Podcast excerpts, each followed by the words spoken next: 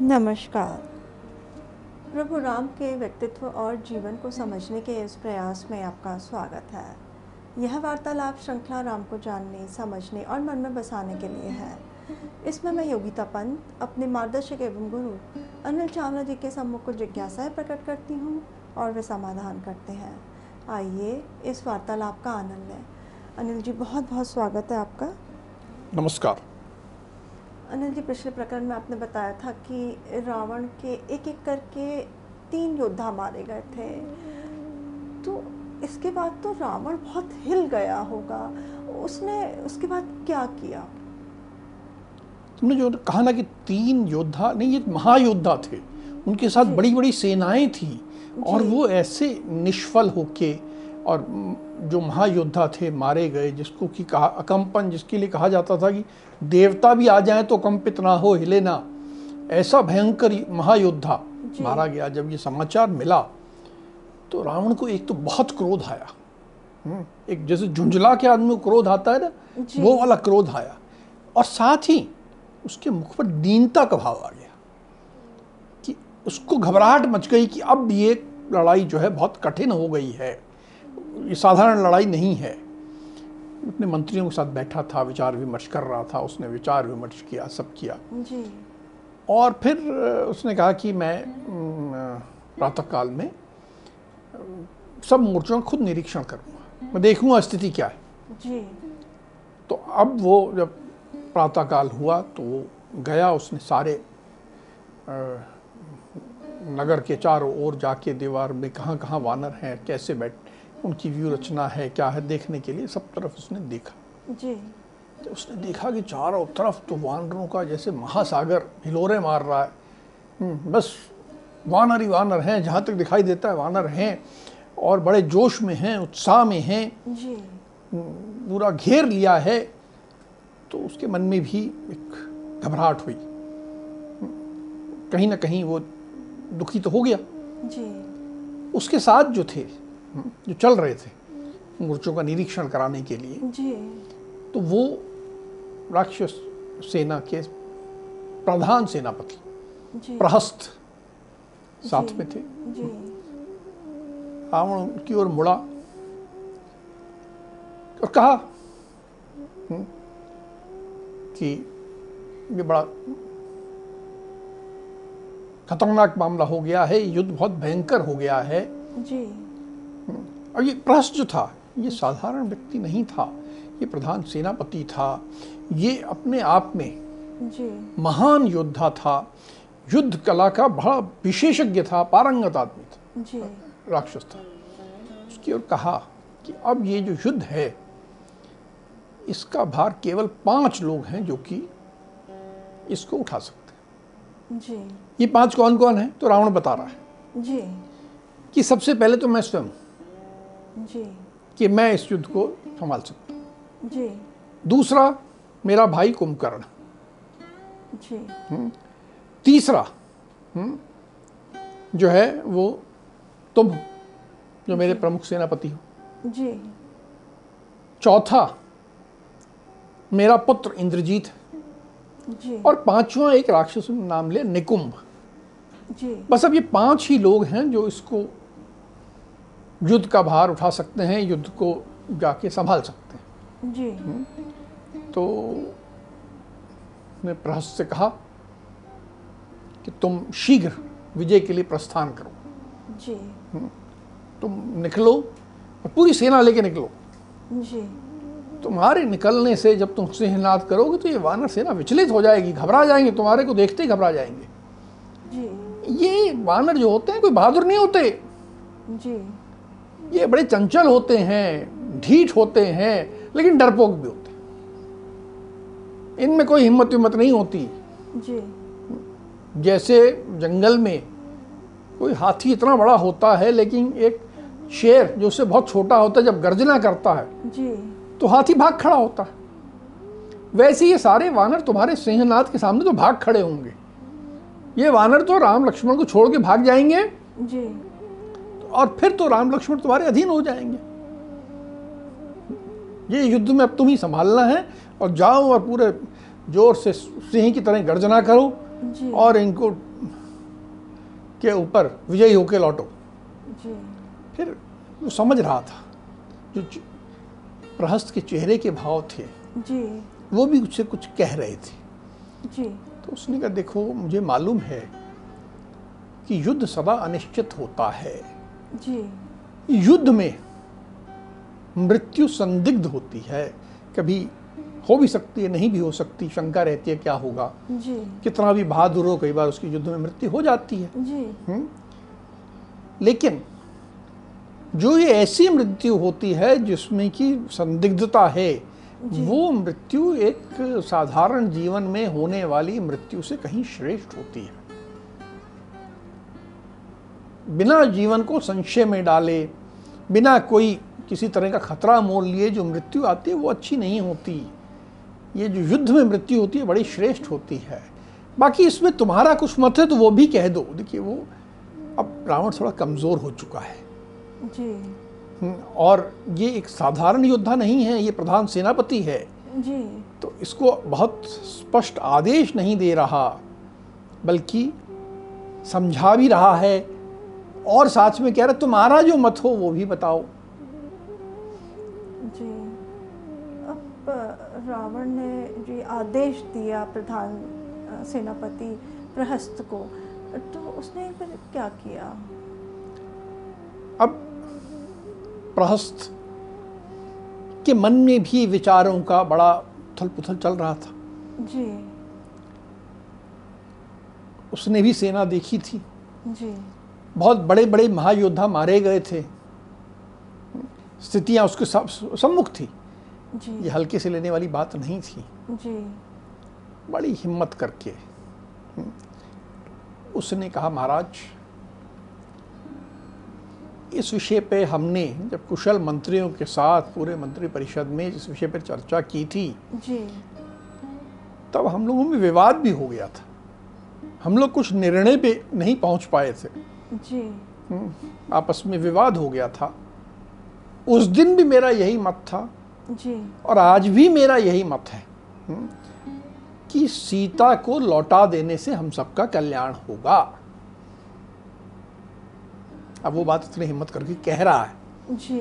युद्ध के बीच में यदि सीता को हम लौटा देते या लौटा दें आज भी तो हमारा कल्याण होगा। जी। ये सारा जो युद्ध प्रस्तुत हुआ है ये इसीलिए हुआ है कि हमने सीता को नहीं लौटाया है। पर अब इस बात को मैं आपसे क्या कहूँ? जी। आपने सदा हर तरह से मेरा सम्मान किया है सत्कार किया है कभी दान से कभी मान से कभी अच्छे अच्छे शब्दों से कभी सांत्वना से आपने सदा मेरा मान किया है सत्कार किया है। जी। तो मैं आपके हित साधन के लिए सब करूँगा। आज आप देखेंगे कि मैं इस युद्ध की ज्वाला में जी। अपने प्राणों की आहुति दे दूँगा। उसको कहीं ना कहीं अं- अंदा- अंदेशा हो गया था कि उसकी मृत्यु निश्चित वो उसे मालूम था कि मैं जीतने नहीं जा रहा हूँ। जी। उसके बोलने के लिए भी ये नहीं बोल पाया कि मैं जाऊँगा और विजयी होकर लौटूँगा। वो ये कह रहा है कि आपने मुझ पे इतने एहसान किए हैं तो उन एहसानों के बदले मैं आज अपने प्राणों की आहुति देने जा रहा हूँ। युद्ध में जाते योद्धा का इस तरह का भाव विजयी योद्धा का नहीं हो सकता। जी। पर ऐसा भाव था। जी। अब प्रधान सेनापति प्रहस्त है। उसने ये सब कह दिया तो अब वो फिर युद्ध करने के लिए भी निकल ही गए होंगे। अब उस पर बिल्कुल कह दिया उसके बाद तैयारी करी। अब ये हम्म, प्रधान सेनापति। जी। इसकी सेना भी बहुत विशाल है सारी तैयारियाँ हैं। इसने। अपने सेनाध्यक्षों को आदेश दिया जी। कि ऐसे ऐसे शीघ्र विशाल सेना को ले आइए। हम्म, आदेश दे दिया गया। हम्म, विशाल काय राक्षस। सब जो थे युद्ध के लिए प्रस्थान के लिए तैयार हो गए। एकदम सब अपनी अपनी तैयारी करने लगे। कोई युद्ध के अनुरूप वेशभूषा पहन रहा है। कोई कोई अपने हाथी घोड़ों को तैयार कर रहा है कोई अपने अस्त्र शस्त्र तैयार कर रहा है कोई कवच पहन रहा है। कुछ लोग अब जा रहे हैं इतने बड़े युद्ध के लिए हैं तो अग्नि देवता में आहुतियाँ देकर अग्नि देवता को तृप्त कर रहे हैं कि मुझे मिले। कुछ जो हैं ब्राह्मणों के जाके चरण स्पर्श करके आशीर्वाद ले रहे हैं। ये सब कर रहे हैं ताकि फटाफट अपना तैयार हो जाए। जी। पर ये सबने फटाफट किया और तैयार हुए। और कुछ ही देर में जी। प्रहस्त ने कवच वगैरह धारण करके अस्त्र शस्त्रों से लैश लैस होके सब तरह से तैयार होकर एक विशाल रथ के ऊपर चढ़ गया। जी। ये विशाल रथ जो था बहुत अपने आप में एक उस काल का एक अद्वितीय रथ था। जी। उसमें बड़े वेगशाली घोड़े लगे हुए थे। रथ में सोने की जाली लगी हुई थी। रथ का अपना रक्षा के लिए एक विशेष कवच था। जी। उसकी रथ की जो शोभा थी जो उसकी चमक थी ऐसा लग रहा था चंद्रमा और सूर्य के समान प्रकाशमान है। इतना विशाल इतना खूबसूरत। जी। और ये रश रथ एक विशाल सेना से घिर के जा रहा है। ये विशाल सेना साधारण सेना नहीं है ये पूरी एक प्रधान सेनापति की सेना है। उसके साथ पूरे बाजे गाजे चल रहे हैं। जी। रण वाद्य जो हैं वो नाद कर रहे हैं शंख बजाए जा रहे हैं और एक बाजा होता है जिसको धौसा कहते हैं। हैं मेघ के के हिसाब से गर्जना करता है। वो बजाया जा रहा है ताकि एकदम डर फैल जाए। जब सेना चले तो जोश आए अपने में जी। और दूसरी ओर भय फैल जाए कि एक बड़ी भयंकर कुछ आ रहा है। जी। उसके आगे विशाल काय राक्षस चल रहे हैं। जो भी भयंकर स्वर में गर्जना कर रहे हैं कि कोई सामने आए तो डर जाए। जी। और इसके साथ जो प्रधान सेनापति प्रहस्त है जी। इसके साथ चार इसके सचिव इसको चार ओरों से घेर के चल रहे हैं।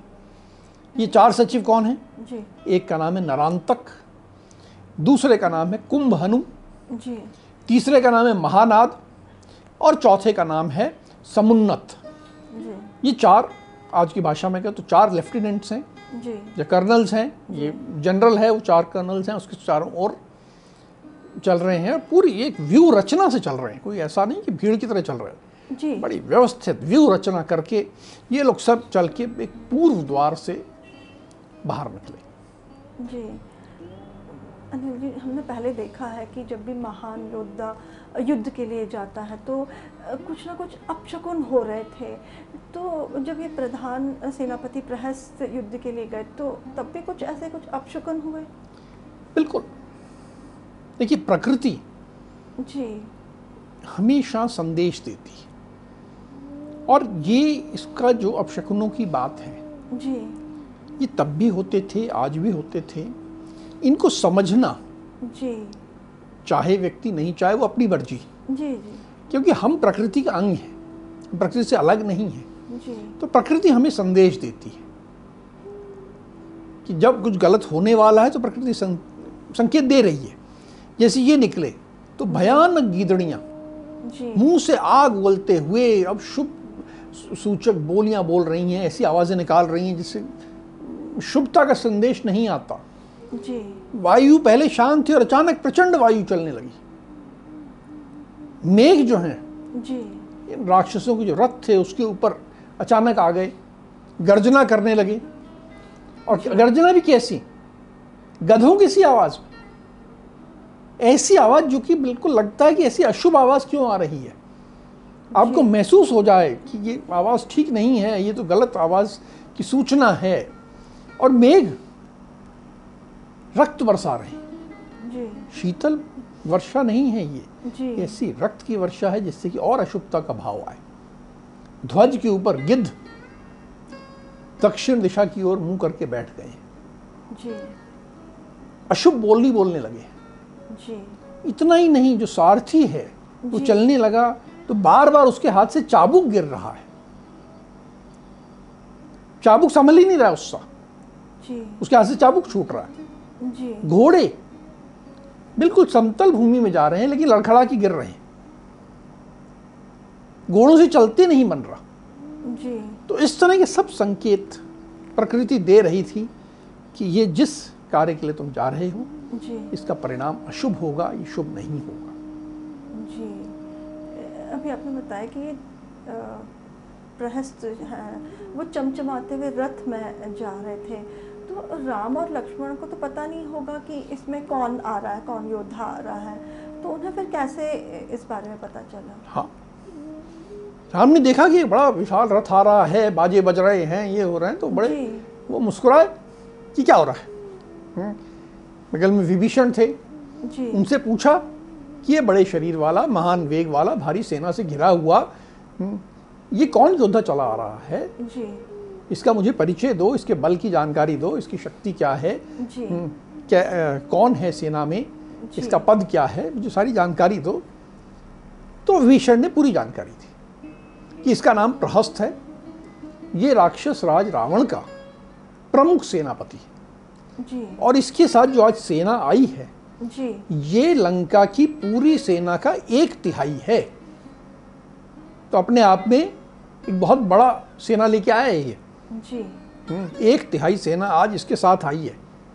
हम्म, प्रधान सेनापति आ रहा है तो साधारण तो होगा नहीं। जी।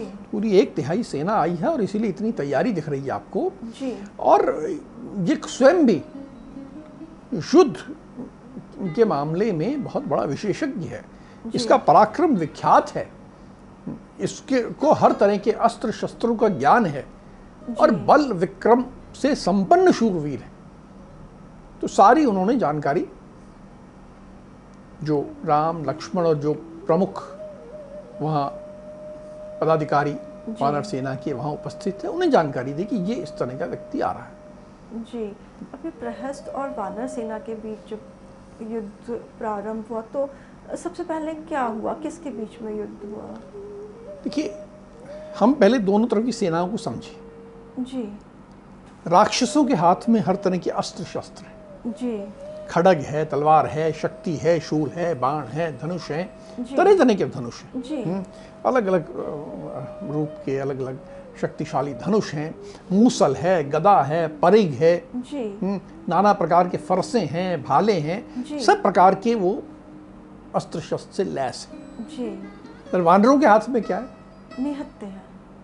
कुछ नहीं है जो वृक्ष दिखा उठा लिया जो लाठी लिख- दिखी उठा ली जो पत्थर दिखा उठा लिया पर्वत शिखर उठा लिया शिला उठा ली इस तरह करके ये हुआ। अब आते ही जी। ऐसी आवाज़ ऐसा एक माहौल तो राक्षसों ने वानरों का संहार प्रारंभ किया।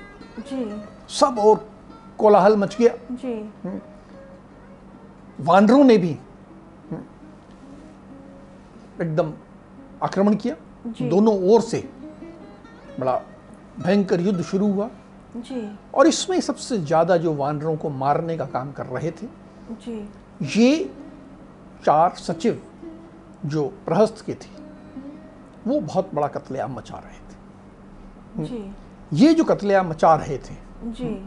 तो ये आवश्यक था कि पहले इनका मुकाबला किया जाए। जी। तो नरांतक का सामना किया द्विविद नाम के वानर सेना के युद्धपति ने जी। और उसने एक पर्वत शिखर उठाया और नरांतक को मार दिया। उसके बाद दुर्मुख नाम का एक वानर सेना का युद्धपति था। जी। उसने एक विशाल वृक्ष उठाया और उससे समुन्नत को मार दिया। जी। दो मारे गए? जी। उसके बाद जो जामवान जो कि अपने आप में बड़े वृद्ध थे जी जी। हम्म, रीच थे उन्होंने एक बड़ी शिला उठाई जी। और उससे महानाद की छाती पर दे मारा। तो जो महानाद था एक सचिव वो मारा गया। जी। फिर कुंभहनु जो थे वो जाके तार जी। से भिड़ गए। जो तार से भिड़े जी। तो तार ने एक विशाल वृक्ष उठाकर कुंभहनु को मारा और जी। कुंभहनु मारा गया। इस प्रकार चारों सचिव जी। का वध हुआ। प्रहस्त के चारों सचिव मारे गए और प्रहस्त उस हिसाब से उसके जो चार मुख्य स्तंभ थे जी वो ढह गए और वो अकेला खड़ा रह गया। जी अब ये चारों सचिवों को मारा जाते देख अपने आँखों के सामने। तो ये तो बहुत ही क्रोधित हो गया होगा प्रहस्त। बिल्कुल अब तो उसकी क्रोध की सीमा नहीं थी। अब उसने जी। बिल्कुल एकदम जैसे जलता हुआ शोला होता है आग भड़क रही है उस हिसाब से उसने हाथ में धनुष लिया और वानरों का महासंहार शुरू किया। जी। धन धन एक के बाद एक बाणों की वर्षा किए जाए। जी। इससे कि बिल्कुल वानर जो हैं हम्म, मरने लगे। भयंकर युद्ध जिसमें वानरों के ऊपर लगातार बाणों की वर्षा हो रही है। जी। वानरों के रक्त का प्रवाह फैल गया। जी। पूरी भूमि लाल हो गई। जी। ऐसा लग रहा था जैसे ये जो चैत्र बैसाख का मौसम होता है जी। उस समय हम्म, यदि एक जंगल हो जिसमें कि केवल पलाश के पेड़ हो जी। उसको ऊपर से देखें तो पूरा लाल लाल लाल दिखेगा। जी जी। तो युद्ध भूमि वैसी लाल लग रही थी। सब तरफ़ खून वानरों का खून बह रहा है पूरी रक्त का प्रवाह हो रहा है और ये लगातार बाण चला के वानरों को मार रहा है। जी जी प्रहस्त इतने उग्र स्वरूप में वानरों का संहार कर रहे थे। तो अ, प्रहस्त का सामना फिर किसने किया? अब देखिए प्रहस्त कौन है? सेनापति। जी।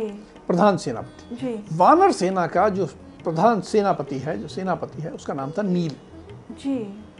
तो नील ने सामना करने का निर्णय लिया सामने गया उसने देखा कि ऐसे संहार हो रहा है तब तो रोकना बहुत आवश्यक है। जी। हमारी सेना जो है उसकी दुर्दशा हो रही है। जी। तो अब इसको रोकना पड़ेगा। तो उन्होंने बलपूर्वक जितने राक्षस दिख रहे थे उनका संहार करना वैसे ही तेज़ी से प्रारंभ किया। जी। एक के बाद एक मारना शुरू किया। प्रचंड वायु जैसे मेघों को तितर बितर कर देती है राक्षस उनके डर के मारे इधर उधर होने लगे। जी। जब राक्षस ऐसे तितर बितर होने लगे तो प्रहस्त ने देखा कि ये कौन आ गया? कि मेरी सेना भाग रही है। जी। डर के मारे भाग खड़ी हुई जैसे वानर भाग रहे थे अब तो मेरी सेना भाग रही है। जी। और ये व्यक्ति मारे जा रहा तो अब उन्होंने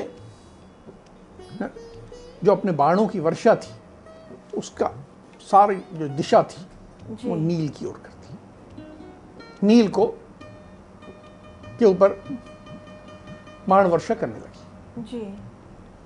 बाण नील को घायल करने लगी। जी। लेकिन नील मोर्चे पर टिके हुए थे। जी। उन्होंने एक पेड़ उठाया विशाल वृक्ष उठाया जी। और उससे युद्ध करने लगे। जी। आ, लेकिन बाण वर्षा रुकी नहीं। जी। बाण वर्षों वर्षा चल रही थी। जी। नील को लगा कि ये अभी मैं इसका भी सामना नहीं कर पाऊँगा। जी। तो रुक के बाणों को ग्रहण करने लगे। आँखें बंद कर ली और बाणों को आने दिया। बाण जो लग रहे हैं सहन करते गए। जी जी। और फिर अचानक जी। एक विशाल वृक्ष उठाया। साल का एक विशाल वृक्ष था। जी। और लेके उससे जो फेंक के मारा जी। तो प्रहस्त का रथ टूट गया जी। और उसके घोड़े मर गए। जी।